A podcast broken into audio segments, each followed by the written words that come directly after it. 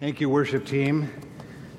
And we are thankful for all of you who are mothers here today. Uh, but I hope you caught what Tinsley said in The Wire. We are thankful for those of you who are biological mothers. We are thankful for those of you who are adoptive mothers. But we are thankful for those of you who are spiritual mothers. Some of you may, in God's providence, have been given the blessing of being able to be biological mothers, or someday may be. Some of you may have been given the blessing by God of being adoptive mothers. All of you, all of you women, have been given by God the privilege, if you know Him through Jesus Christ, of being spiritual mothers. What is a spiritual mother? A spiritual mother is that vision that's cast by Titus chapter 2. It is a woman coming alongside a younger woman, younger maybe in age and life experience, younger maybe in spiritual maturity and encouraging her and loving her and showing her what it is to follow Jesus Christ. And there is not a woman here today who knows Jesus Christ who cannot turn and find someone who can become, in some sense, a spiritual daughter. So if you're here this morning and you have children biologically, you have children by adoption, I pray that today God's blessing shines upon you through the appreciation of your family but if you are here today and in God's providence that doesn't describe you, I, I pray today that you would be encouraged by this vision that God allows you in many ways to impact His church and His world beyond what many, many biological and adoptive mothers are capable of doing. Own that vision of Titus to be a spiritual mother, whether or not you are a biological and adoptive mother. Well, it's not a Mother's Day sermon today. That was the mini Mother's Day sermon. Uh, my sermon this morning uh, is, is certainly relevant to mothers and their sons and daughters, but it's also relevant as well to fathers and children. It's relevant to brothers and sisters. It's relevant to friends. It's, it's relevant to employers and employees. It's relevant to brothers and sisters in the body of Christ. And the topic of the sermon this morning is forgiveness. This sermon is the first message in a series that I'll be working on periodically through the summer, kind of around other things that we have planned for the summer. And it comes under the goal, the goal that we have in this transition team process of, of creating or growing a culture of peacemaking. I, I don't know if you really understand that term peacemaking and what that means to you. When I hear the word peacemaking, I think of a bridge. And I love this picture coming up on the screen of this beautiful bridge. And when I think about that, I think about the reality of your and my relationships as we, as we engage in the, the, the cycles, the circles of relationships that we have. And if we're married, in our marriages, in our families, in our extended families, in our friendships, in our workplaces, in the body of Christ, it's our common experience that things happen, that things happen and, and they separate us in our relationships. Our relationships can be separated by ravines of misunderstanding, by gorges of suspicion, by chasms of offense, by, by canyons of conflict.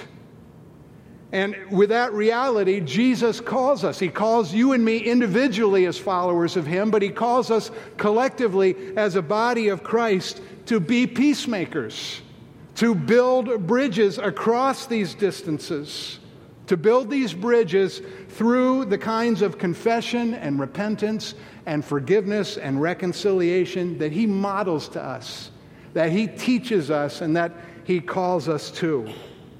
So today I want to begin with really what I believe biblically is the heart of peacemaking, which is forgiveness. And, and I got to tell you right at the outset, I am no expert on forgiveness. I come to you this morning as a beggar telling other beggars where to find food. I struggle with forgiveness and relational hurts as much as anybody here. I struggle with forgiveness, especially in situations like Frank Pomeroy faced last November in Sutherland Springs, Texas. Watch this. The message came in six terrible words shooting at church. A lot, Dad. I texted back, uh, is that a joke? And a few minutes later, I got no. Pastor Frank Pomeroy was away from his First Baptist Church of Sutherland Springs on that tragic Sunday, returning home to help authorities identify the 26 dead church members, friends, his 14 year old daughter, Annabelle. It hurts that I've lost Annabelle. But I also know that he has a plan that I need to continue to carry out. And that's what I do. In a town of just 600, everyone feels the loss. We knew those people. Pomeroy leans on Pastor Paul Buford for support. Families that were that are in our church had family members over there. The sanctuary is now a memorial, chairs for each of the victims where they fell. It's surreal in the aspect that it's not the church it w- was to me before. However, it's still God's house. Let me first of all say In his faith, Pomeroy has also found forgiveness for the gunman and a reason to celebrate Thanksgiving. It is hard to cope right now. But, sorry. But I know Annabelle would want the holidays to proceed. In overwhelming grief, time of the year. a community grateful for their faith. Miguel Almaguer, NBC News, Sutherland Springs, Texas. Did you hear that quote? That in his faith, Frank Pomeroy has found forgiveness for the gunman. Put yourself this morning in his place of Frank Pomeroy. Could you forgive the man who shot and killed your daughter and 25 other members of your church? Could you do that? Especially if you know that story, that man that, that who committed all those murders shot and killed himself. And so there was no evidence that he was remorseful. There was no evidence that, that he wanted to be forgiven, that, that he, he expressed any sign of repentance. Could you forgive that man like Frank Pomeroy has expressed that he has?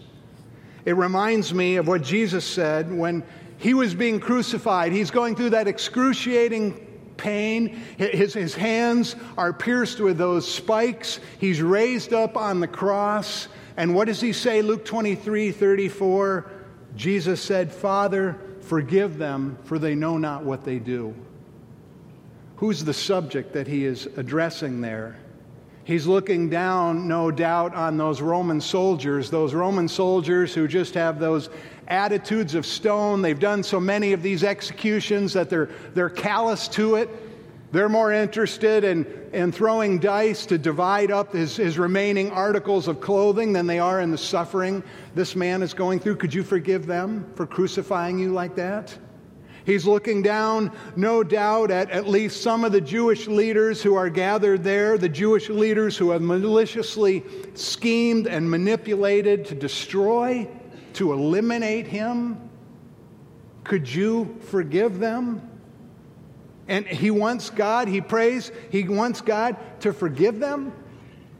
I, I mean, how can we forgive someone when on their part we don't see any expression of remorse, any expression of repentance? How can we forgive somebody who's not even asking to be forgiven, who is not taking even any responsibility for how they've hurt us, how they've sinned against us? This is an important question. This is where forgiveness begins or ends and doesn't happen at all. This is where it is so easy for you and me to get stuck when somebody who has done something to us that has offended us, that has hurt us, that has otherwise sinned against us, and they don't recognize it, and they're not asking for us to forgive them. And there's no expression of repentance. This is where we have to look at forgiveness as a bigger picture. If we think of forgiveness as that momentary transaction we make in our, in our heads intellectually, or even that momentary feeling that we get to in those words that we express, that little narrow concept of forgiveness does not fit these situations. This is where we need to see, as I think the Bible makes it clear, that forgiveness is a process, forgiveness is a road that we walk.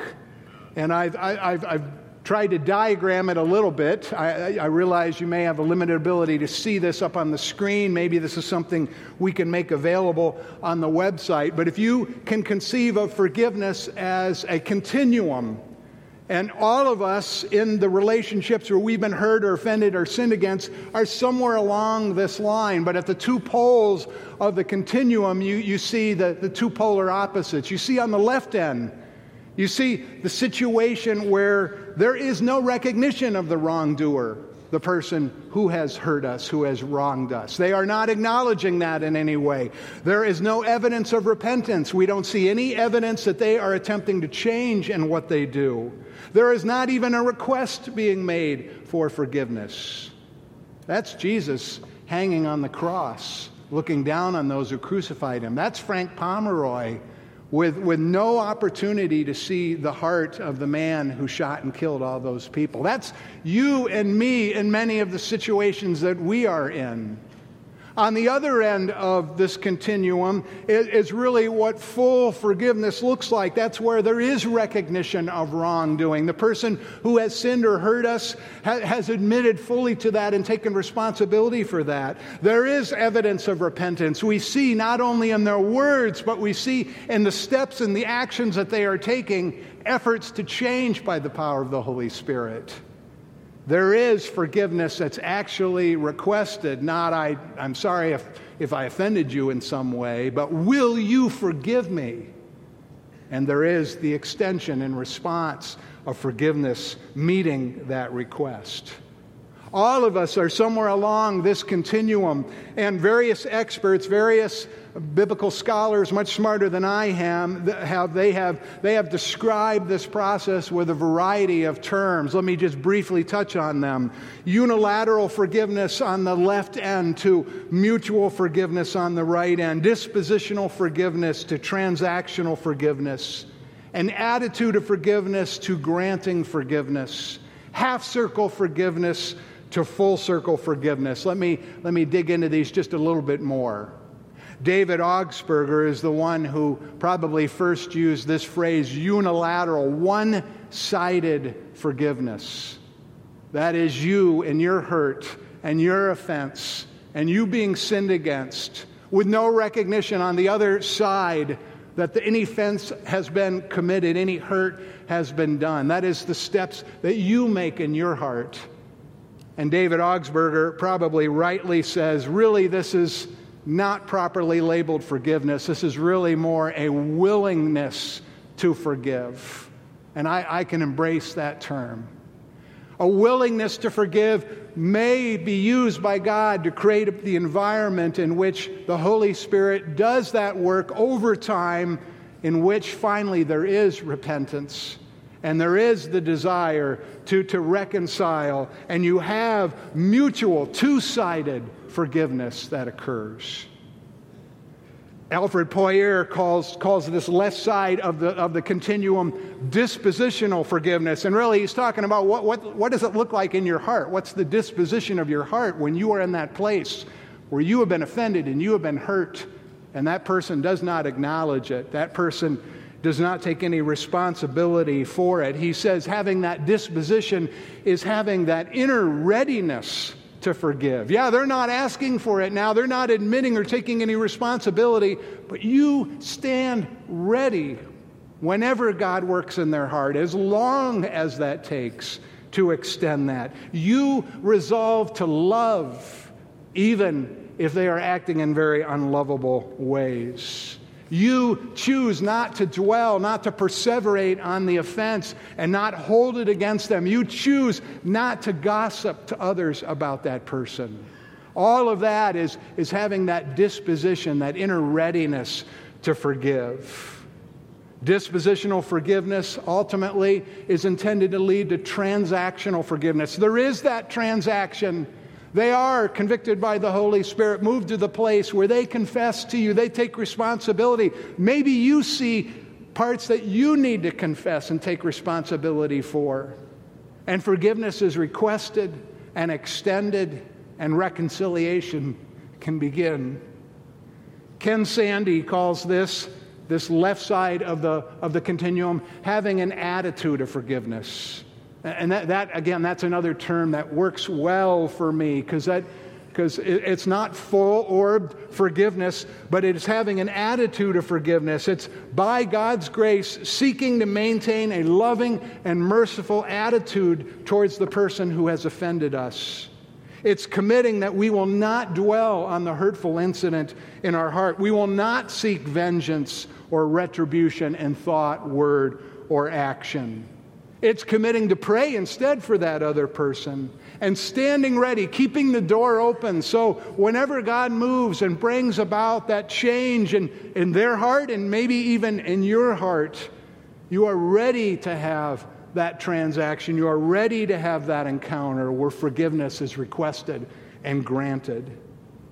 David Prince uses an illustration of a circle, and maybe this helps us understand forgiveness as well. Full forgiveness is the full circle. Full circle forgiveness is a picture where sin is confessed and repentance is offered and forgiveness is granted. But if the person who has offended, who has sinned, is, is not taking responsibility, is not repenting, is not requesting forgiveness, they cut off that circle. It's only a half circle. Half circle forgiveness describes how we, as followers of Jesus, we seek to respond to someone who does not recognize that they have hurt us or wronged us. We can't control their behavior. We can't change the way they think about what happened or the way they process the offense. We can, however, as part of our half of the circle, we can control what we're going to think about. We can control how we're going to process it biblically. We can control how we're going to speak and how we're going to act. And half circle forgiveness ultimately is intended to lead to full circle forgiveness back to Luke 23 34, Jesus models all these for us. Jesus models for us unilateral, one sided forgiveness, that willingness to forgive hanging there on the cross. Jesus models having that inner disposition to forgive. Jesus models having that attitude of forgiveness. Jesus models half circle forgiveness. I mean, think about it. Those crucifying Jesus, they had no sorrow over what they were doing. In the case of the Jewish authorities, they were probably gleeful that they'd finally eliminated this pest. They were not repentant, they were not asking for forgiveness. But Jesus recognizes, as he says in Luke 23 34, they knew not what they do. They knew they were crucifying him, but they didn't understand the spiritual significance of that. They had not yet been convicted by the Holy Spirit to see that they weren't just crucifying, they weren't just executing a political rival. They were killing, they were rejecting the Lord of glory, the one who was sent to be their Savior, their Messiah. And notice what Jesus does. He does not grant them forgiveness here, does he? take his words very literally here. We're often erroneously taught that, oh, this is a broad extension of forgiveness. What is it that he does? He prays that God would bring them to the place where they would know full circle forgiveness, that they would know that through the conviction of their sins, and that would bring about genuine remorse and repentance. That prayer, by the way, was at least partially answered. God answered that prayer. We see in Acts chapter 2, a short time later, in Jerusalem at the feast of Pentecost. Peter, the apostle, now filled with the Holy Spirit, is preaching. A crowd of thousands gather. That crowd had to include some of those Roman soldiers who were part of the crucifixion. It had to include some of those Jewish authorities. And you can read in Acts chapter 2 the whole sermon yourself, but let me just go to the end of the sermon in verse 36. God has made this Jesus, whom you crucified, both Lord and Christ. And what happens when that sermon is finished? When the people heard this, these people who included those who crucified him, those who engineered and manipulated his crucifixion, when the people heard this, they were cut to the heart. They were convicted by the Holy Spirit of the significance of what it was that they actually did. It finally dawned on them. It was like the shades coming up off of their spiritual eyes. They had rejected the Savior, they had crucified the Lord of glory. And that conviction leads them to really a horror, a remorse, And out of that remorse, they ask Peter and the other apostles, Brothers, what shall we do? In other words, how should we repent? What do we do that we have committed such a great a sin? How do we repent?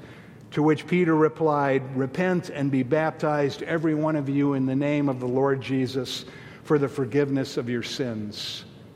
And the scripture records that thousands of them responded in repentance that day. This moves us to, to, to, to, ask, what does this look like when the Holy Spirit moves? Maybe what we see right now in the person who is not acknowledging how they've hurt us, how they've sinned against us, is that lack of the Holy Spirit opening their eyes. What would it look like if the Holy Spirit opened their eyes and maybe even opened our eyes in the process?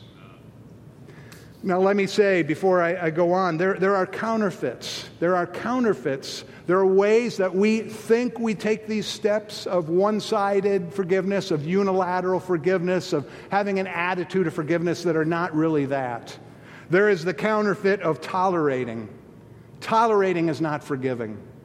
Tolerating, we tolerate uh, what someone has done when we simply try to ignore it.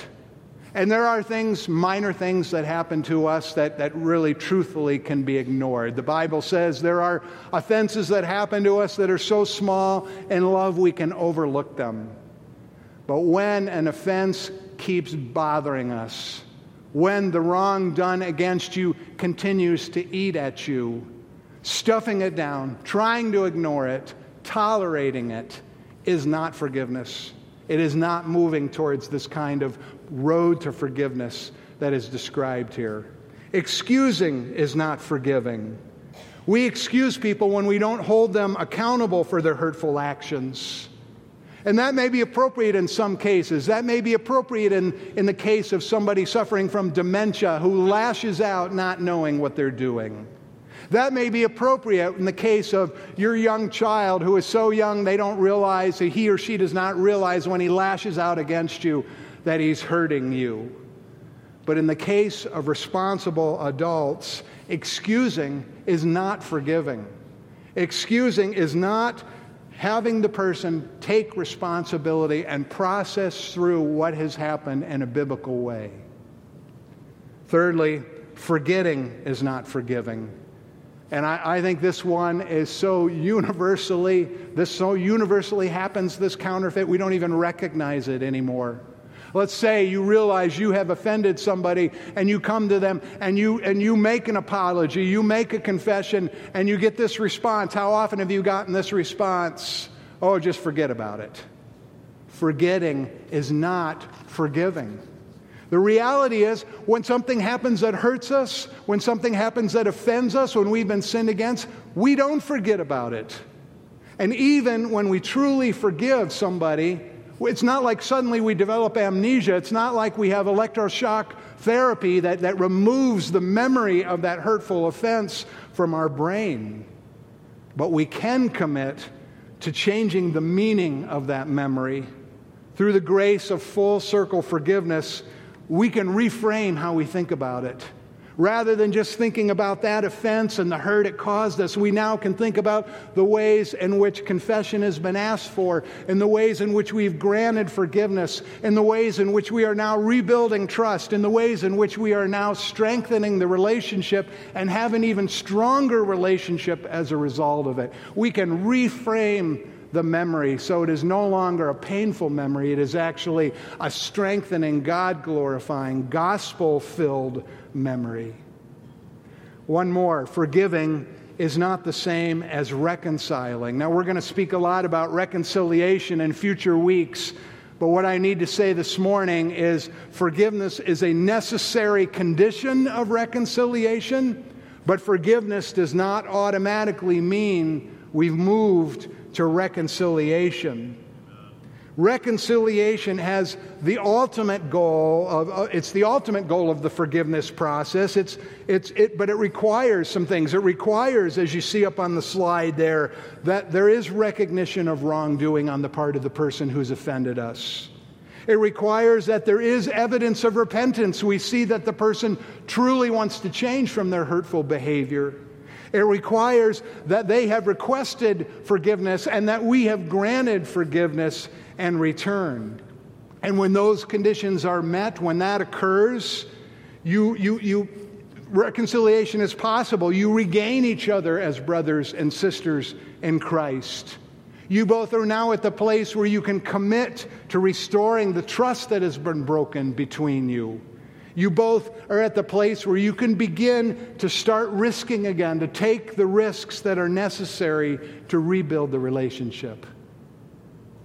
Where are you this morning? I mean, what, what, what conflicted relationships come to your mind? Maybe, maybe if you're married, they're in marriage. Maybe they're in your family. Maybe with parents or with, with children or extended relatives. Maybe they're with friends. Maybe they're in your employment relationship. Maybe they're in your church relationships. What conflicted relationships come to you this morning, and, and where are you stuck? Where are you stuck when that person who has harmed you, has hurt you, who has offended you, is not taking responsibility for that?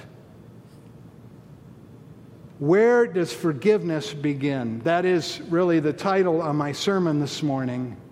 And while there's many places I think that we could start, I think Jesus in Mark 11 25 really hits the nail on the head. Jesus says, when you stand praying, and let me stop right there. What is he describing? This.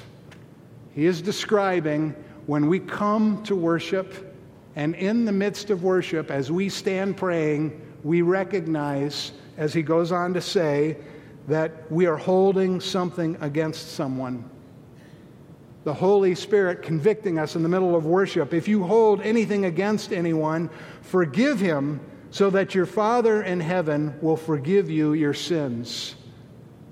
Where does forgiveness begin? Unilateral, dispositional, attitudinal, half circle forgiveness begins not out of our relationship with the person who has hurt us, who has offended us, who has sinned against us. It begins out of our relationship with God, our Father in heaven, who has saved us. I want you to hear this clearly. This kind of forgiveness begins by remembering how we have offended, how we have wronged, how we have sinned against the Lord of glory, and, and yet how He has loved us, how He has pursued us, how He has in Christ forgiven us. Forgiveness begins by asking ourselves, what should my attitude be towards this person, this unrepentant, this, this person who's not taking any responsibility for how they have sinned against me, hurt me, or offended me? What should my attitude be towards this person in light of what God's attitude is towards me? Notice the word forgive there.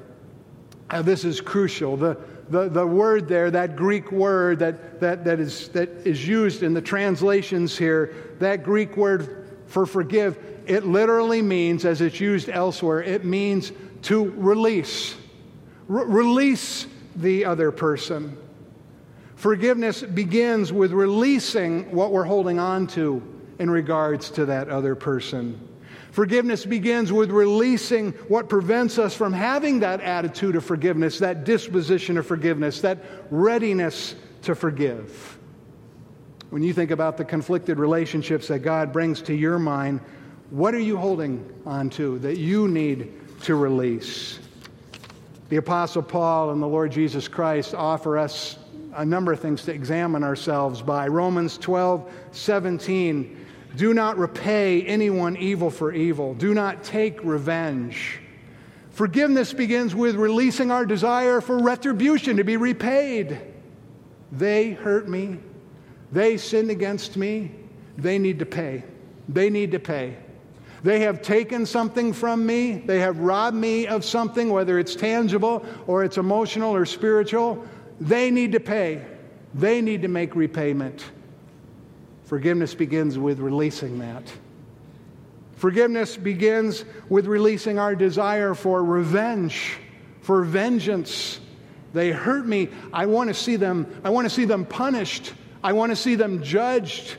I want to see hard things come against them as a result of that judgment. Forgiveness begins with releasing that desire for vengeance, that desire for revenge, knowing that it is the Lord ultimately, as Paul goes on to say in Romans 12 here, it is the Lord who, for an unrepentant person to the end, will guarantee that there is true vengeance, that there is true justice. Romans 12, 14. Bless those who persecute you, bless and do not curse. Now, maybe you think, you know, the, the, the person who, who I, I, I have all this, again, that, that I'm feeling all this about, you know, I, I would never curse them. I would never use profanity against them. It goes deeper than that. Cursing is when we desire that bad things would happen to that person. Cursing is when we desire that that person would suffer as a result of how they've caused suffering to us. It is that concept of, of, of, even as we think about in other pagan religions, of casting a curse upon that person, asking that suffering would be inflicted upon them by the gods as a result of what they have done. Forgiveness begins with releasing our desire to curse that person it begins with releasing our desire that that person would suffer, that that person would go through hard circumstances, releasing all that, giving all that up. Hebrews 12, 14, pursue peace with everyone and holiness. And, and, matched with that, Romans 12, 18 is if it is possible, as far as it depends on you, live at peace with everyone. Forgiveness begins with releasing our hard feelings that are holding us back from pursuing peace with that person. And yes, they may prevent us from pursuing peace. They may throw up a roadblock. They may build walls around us that make it impossible. But as Romans tells us, we can pursue peace as far as it depends upon us. We don't have full control over it, but we can pursue peace as far as we have the opportunity to do so if we release our desire to hold back and put it all on them. Jesus says in Luke 6:27, "Love your enemies. Do good to those who hate you. Pray for those who mistreat you." Forgiveness begins by releasing our resentment, by releasing our wounded pride, by releasing, yes, even our hatred, even though we would not admit that to other people, that we have hatred in our hearts. Releasing all of that and resolving to actively love that person, that unrepentant person. Resolving to do good to that person whenever there's an opportunity that is presented to us. Resolving to pray for that person who does not even acknowledge how they've hurt us, how they've sinned against us. Paul Tripp, a pastoral counselor, puts it this way forgiveness is a vertical commitment that is followed by a horizontal transaction. That vertical commitment begins back when we are dealing with someone who does not even acknowledge they've hurt us. It is, that tra- it, is, it is what we do between us and the Lord, that commitment that we make, that ultimately we pray will lead to that horizontal transaction where we get right with that other person. He says, Forgiveness begins by giving your offense to the Lord. That does not mean denying or excusing the offense. It does mean that you do not carry the wrong with you. That's bitterness. And that you do not treat the other in light of the wrong. That's judgment. You entrust yourself to God's mercy and justice, and you give yourself to overcoming evil with good. You commit yourself, you commit to responding to the one who wronged you with the same grace that you have been given. You do not insert yourself into God's position and mete out punishment for his or her offenses. A vertical commitment. That vertical commitment, as we make it, it gives us the right attitude towards that other person. That, what is the right attitude? Grace. As, as Paul says in Colossians, Colossians 3.13, forgive whatever grievances you may have against one another. Forgive as the Lord forgave you. Give grace as the Lord has given grace to you.